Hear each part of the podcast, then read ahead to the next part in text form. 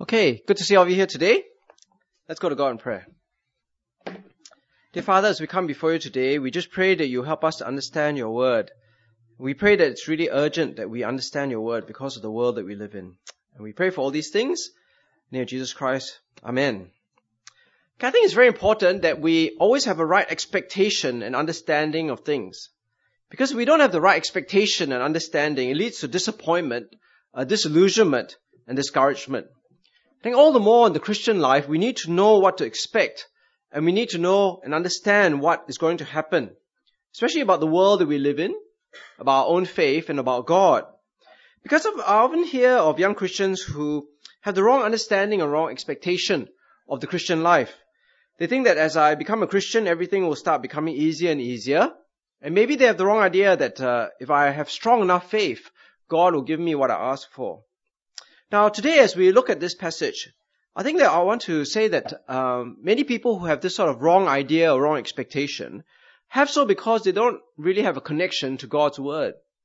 And today, what we're going to do is we're going to look at God's word and we're going to see how God's word actually shapes our understanding of our expectations and our understanding of the world that we live in, our own faith, and of God.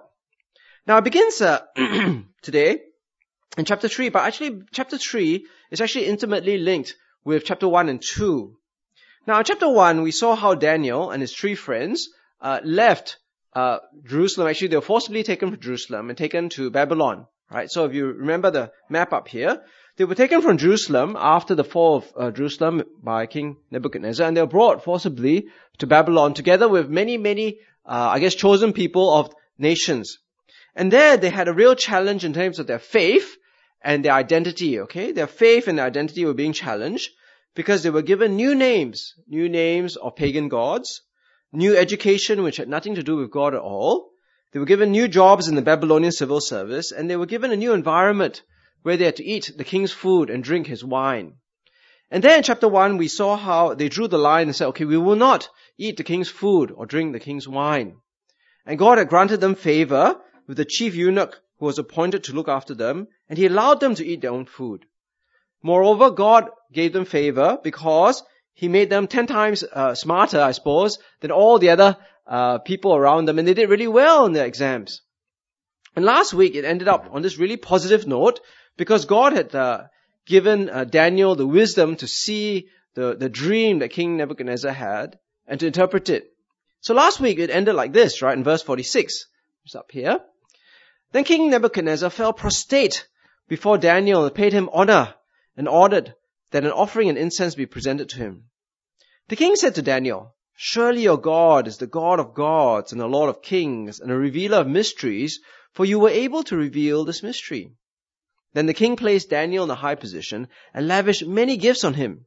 He made him ruler over the entire province of Babylon and placed him in charge of all its wise men. Moreover, at Daniel's request, the king appointed Shadrach, Meshach, and Abednego administrators over the province of Babylon, while Daniel himself remained at the royal court. Now, if you wanted to believe uh, the prosperity gospel, right, or apply the prosperity gospel, we'll say, wow, these guys, uh, they were really blessed by God. You see, they were faithful, and God blessed them. You see, they were smarter than everybody else. They became more successful. And because God had blessed them, uh, the people around them wanted to worship God just like they did because they wanted to be clever and successful like them. But I think that that's not really uh, the right way of understanding it because as you come to Genesis, uh, sorry, not Genesis, Daniel chapter 3, we'll see that the, the narrative changes, right? Because in spite of King Nebuchadnezzar falling down, acknowledging God as very powerful, as the Lord of Lords and King of Kings, here we see in chapter 3 King Nebuchadnezzar reverts back to who he was in the beginning.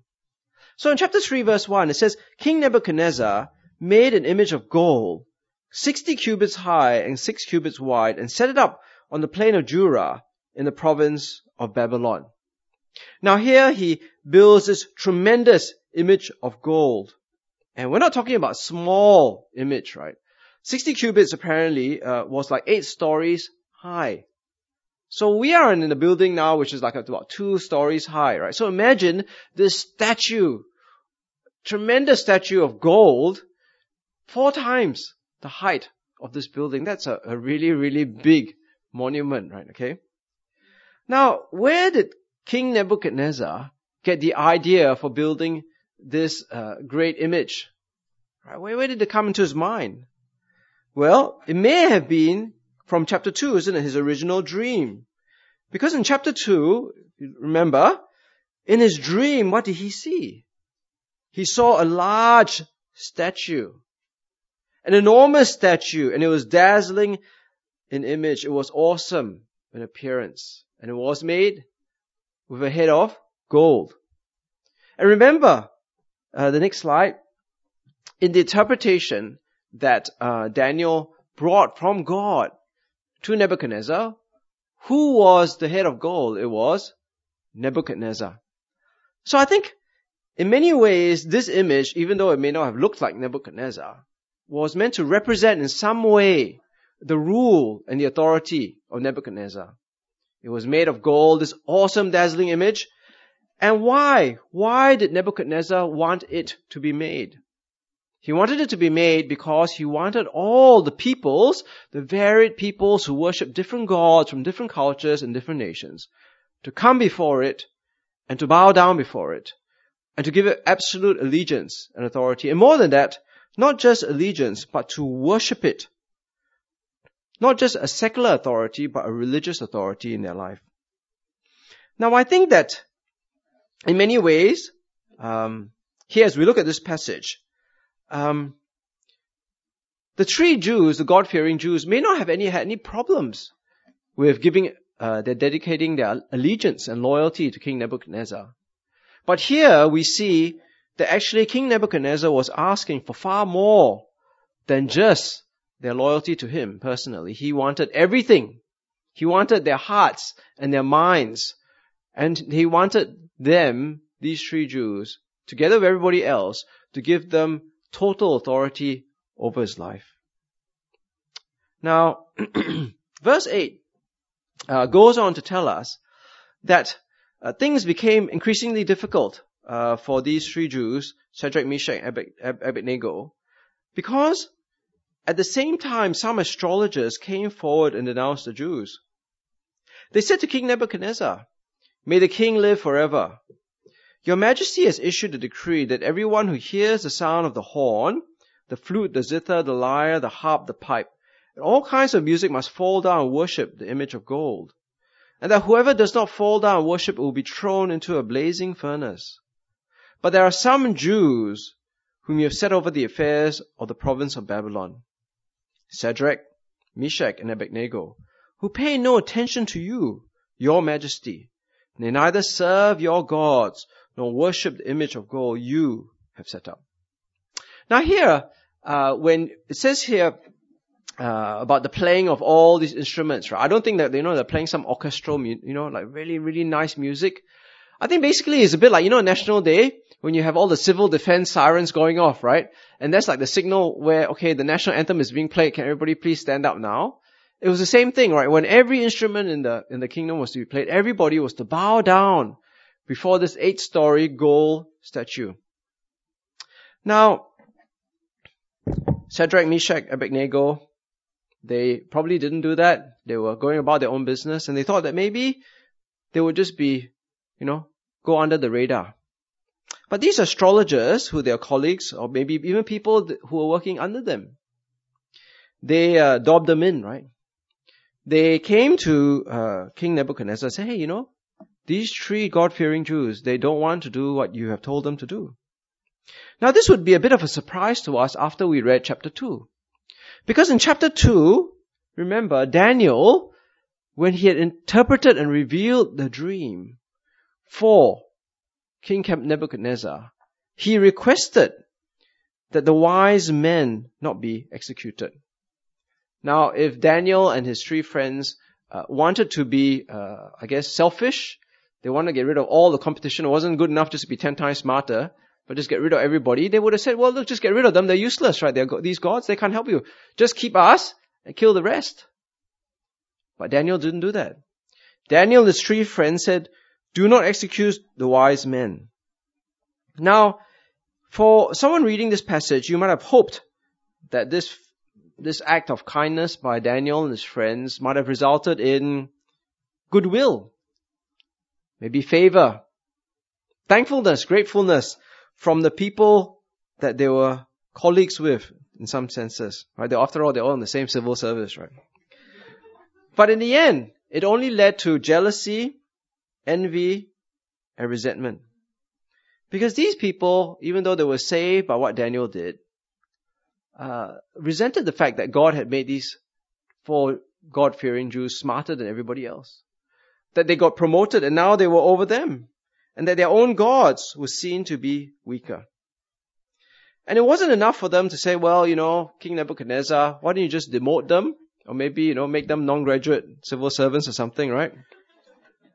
He, they wanted to make sure that they got rid of them once and for all. And if you look very closely at verse 12, you'll see that they are actually painting King Nebuchadnezzar into a corner where he is forced to act against them. See, look at what it says. It says, look, there are some Jews and you've set them over the affairs of the province of Babylon. Like these people are so visible, you've got to act against them. If not, other people will take their lead and they won't bow down before this image that you've made as well. But they make it very personal, right? Because they say, they pay no attention to you, O Majesty. They neither serve your gods nor worship the image of gold you have set up. So by doing so, um, they make it very, very personal where King Nebuchadnezzar, if you don't do something, they are disrespecting you. Right? You gotta do something here. These people don't respect you. Now I think that as we look at this passage, if you are a Jew, you're reading this passage and you're reading chapter 1 or 2, or maybe you're a Christian reading chapter 1 or 2, you might sort of be thinking, well, you know, life is pretty good in the end, you know, as you're a Christian. Uh, God is going to give you favor and allow you to make your stand in society. He's going to bless you with success. And because you're very successful, uh, God is going to help you evangelize people because the world is going to see how successful you are and how blessed you are by God. And they're going to want that. And actually, if you go to some prosperity gospel churches, that's exactly what they will say.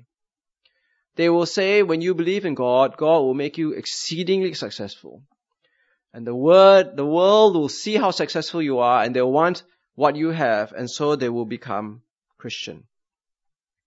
Well, I don't think that is what is the right view of the world. I think that's a wrong expectation and the wrong understanding of the world. Because the world will always have its Nebuchadnezzars and the world will always have its astrologers. Where as we seek to live peaceful and quiet lives faithfully before God, the world will still require us to give its, give us, require of us its full and absolute allegiance. See, think of um, Daniel and his three friends. They were very hardworking and loyal towards King Nebuchadnezzar. They were probably loyal to the Babylonian Empire. But it wasn't enough. Right? What the Babylonian Empire, what King Nebuchadnezzar wanted of Daniel and his three friends was not just their labor, or even the loyalty to the kingdom, they wanted their hearts and their minds. They wanted their absolute loyalty not a delegated authority under God. And I think that's a reality check for us because that is the nature of the world around us. See, if you look here in 1 Timothy chapter 2, God actually tells us to pray, uh, especially for those kings and those in authority, that we may live peaceful and quiet lives in all godliness and holiness. And as we do so, we, we can actually evangelize and we can actually bring people to the knowledge of the truth. But as much as we want to live quiet lives and peaceful lives, just as Daniel and his three friends, the reality is the world will not be content with the, I guess, our good lives. We may as pe- be as peaceful, as good in the world as we can try to be. We can be as successful as we can be. We can be as good workers in our companies. We can be as good neighbors as possible, but the world will still demand more. It will demand our hearts and our minds. And that's why Jesus warned his followers, right, in John chapter 15, that if the world hates you, keep in mind that it hated me first. If you belong to the world, it would love you as its own. As it is, you do not belong to the world, but I have chosen you out of the world. That is why the world hates you.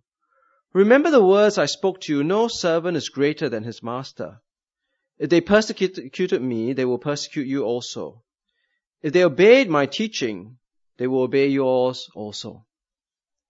You see, when we live in the world, we have to realize that we live in the world, but we're not of the world.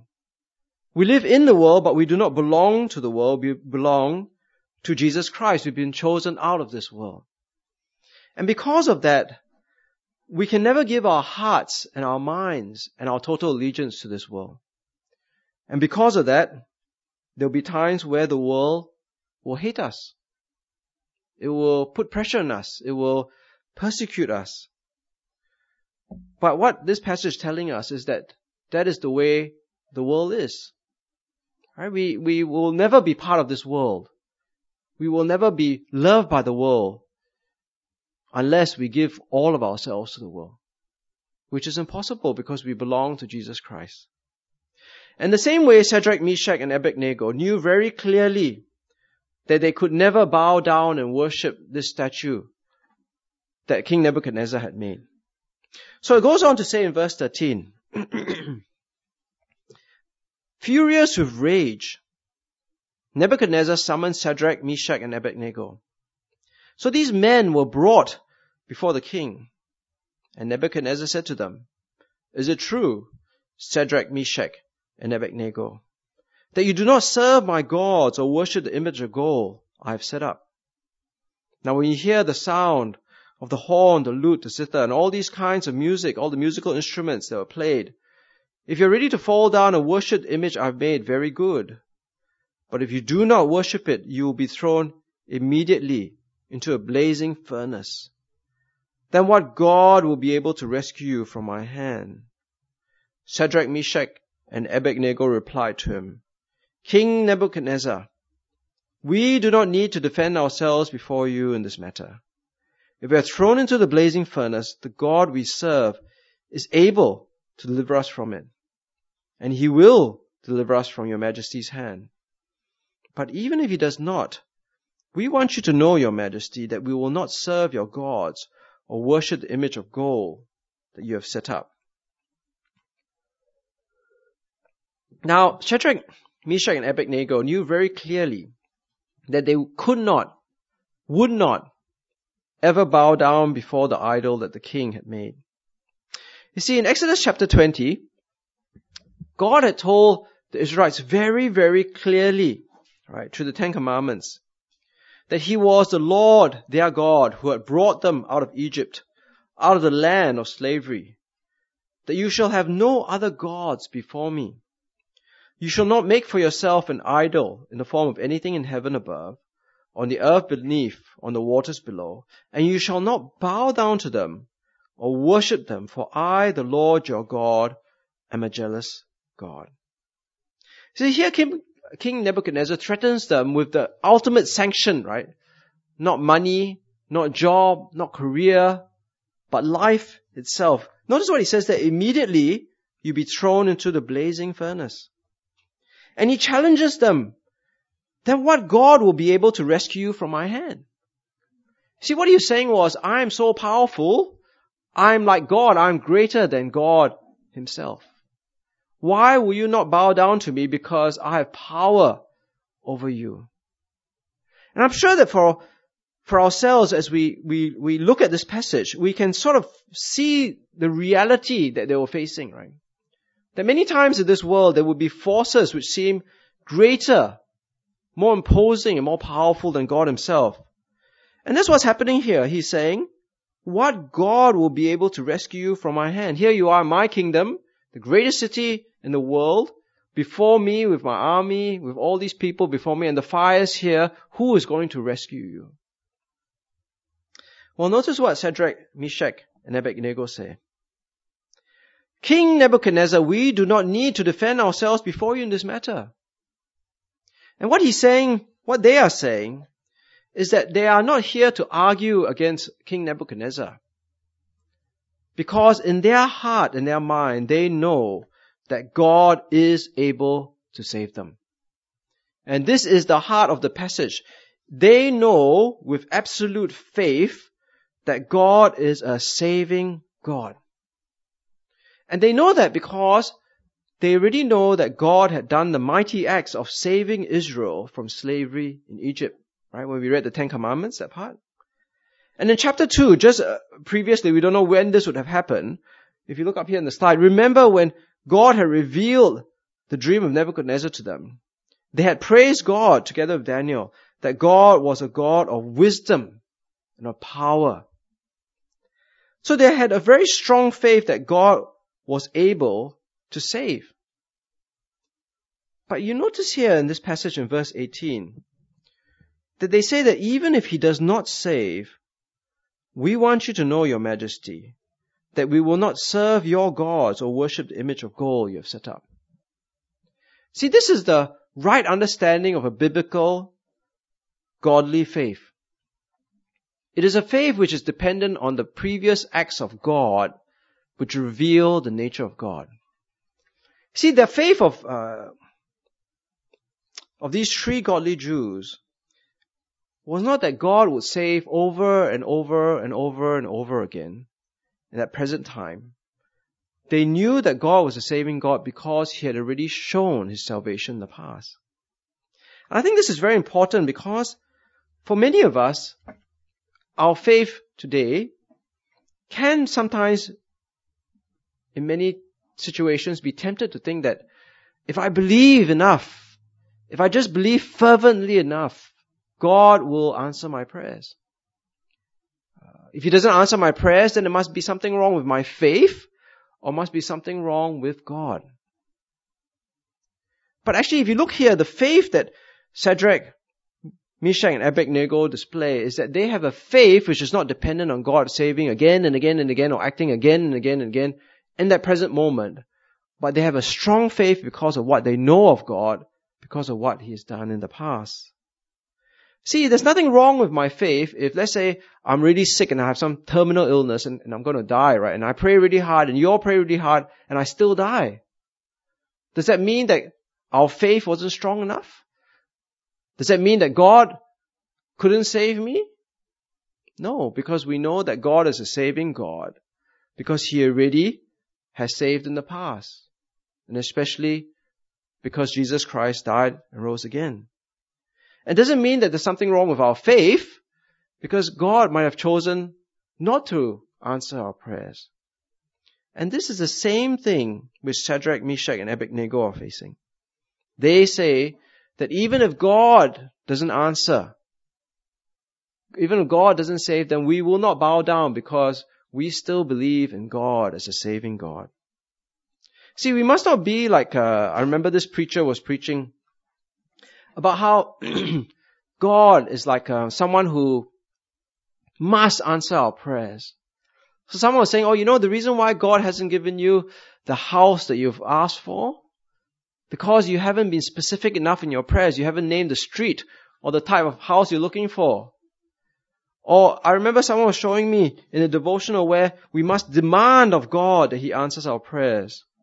See, for these three God-fearing Jews, they didn't pray to God that way. They didn't have faith in that way. Right? They didn't demand or claim that God must save them. But they just said, God is a saving God, and because of that, we will not waver. Now, if you look at the next section, you can see that this faith continues to hold true, isn't it? Because even though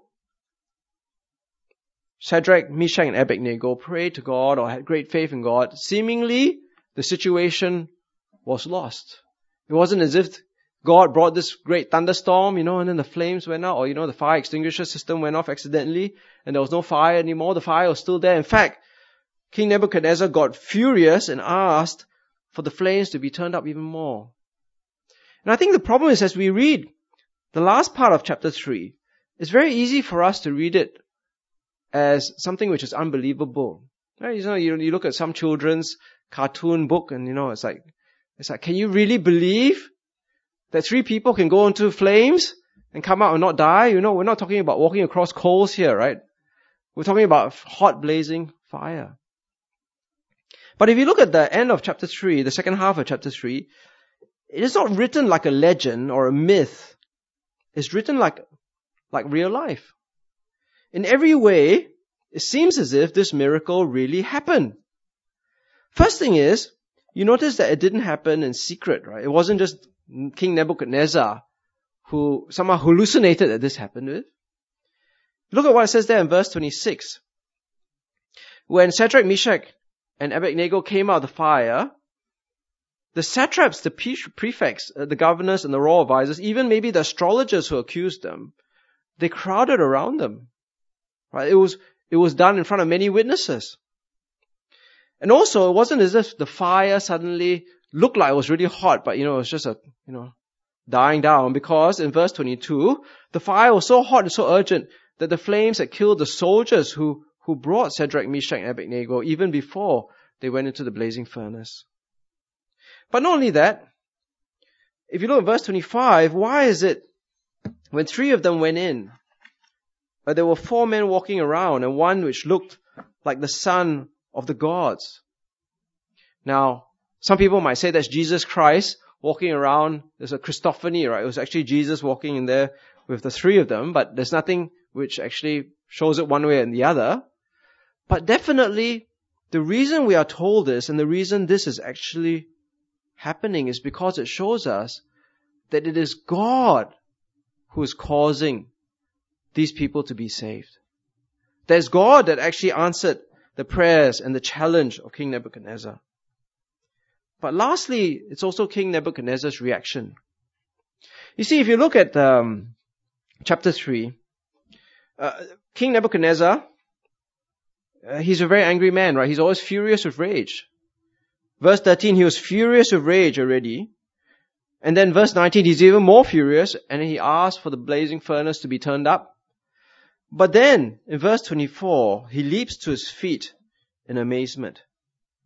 And in verse 29, he himself says that it is God himself who is able to save. You see, that's the, the, the central idea, the big idea of this passage. The challenge of King Nebuchadnezzar was, who can, which God is able to rescue you from my hand? Well, and the answer is, it is the Lord God of Shadrach, Meshach, and Abednego.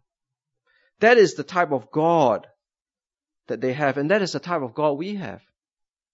You see, we know that God is able to save because, yes, he brought Israel out of Egypt. Yes, he saved Shadrach, Meshach, and Abednego out of the fire. But yes, he also saves because we know once and for all he sent his son, Jesus, to die for us.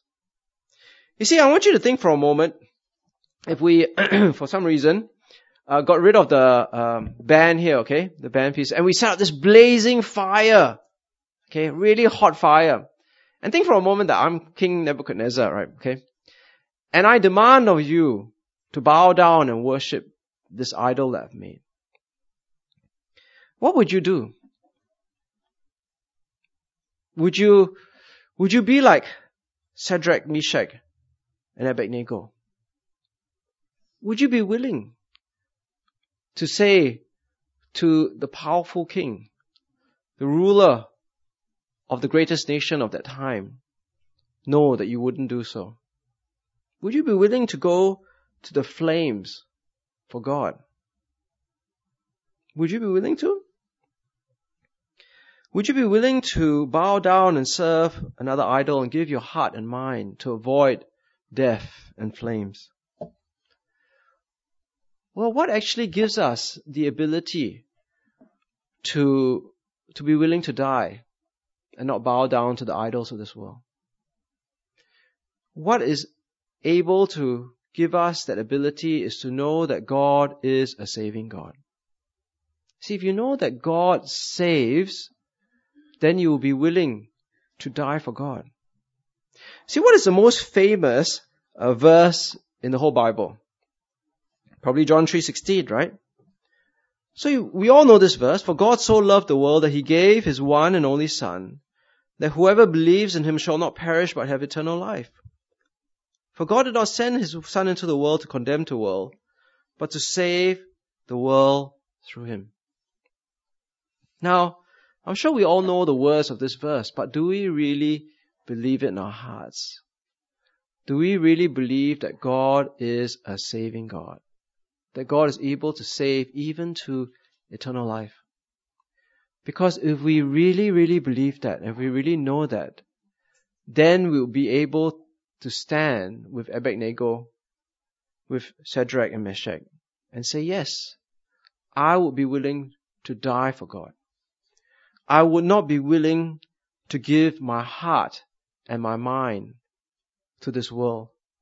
I will not give my absolute allegiance to the values and the things of this world. So what do you really believe in? Where are you w- willing to, I guess, draw the line in the sand like, uh, like why I said, when it comes to giving your heart and your mind, your allegiance to this world? We began the sermon by talking about the right expectation, the right understanding. The right expectation and understanding is that we live in a world which will constantly be demanding your heart and your mind, your allegiance. The only way to resist it is to know that God is the God who saves and He is worth holding on to and resisting the pull of this world. So last passage, I want you to look at Revelation chapter 2, which uh, Jesus himself speaks to the churches, which are representative, rep- representative of the churches that we are today. And he says, do not be afraid of what you're about to suffer. I tell you, the devil will put some of you in prison to test you, and you will suffer persecution for ten days. Be faithful even to the point of death. I will give you the crown of life. He who has an ear, let him hear what the Spirit says to the churches. He who overcomes will not be hurt at all by the second death. See, in the world that we live in, there will be a struggle because the world is a force opposed to the demands of who we are as God's people. And God wants us to know that we need to hold on to who he really is. If you know him as a God who saves, that he will save you eventually even from judgment and his wrath, then you will be willing to take a stand and to belong to him only. To be able to withstand the temptations of this world. To be conformed like the world, to think like the world, to have the values of this world.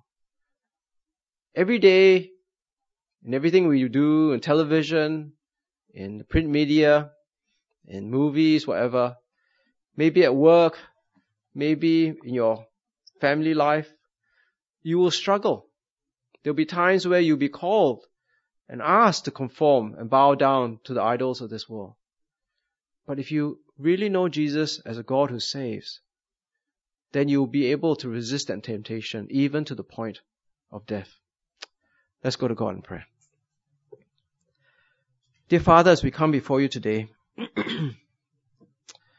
help us to see that this world will be full of Nebuchadnezzars, constantly seeking to win over our hearts and our minds, to pressure us to bow down to its idols. Dear Father, we pray for ourselves that as we know you as God, the God who saves, that we will be willing to resist that pressure even to the point of death.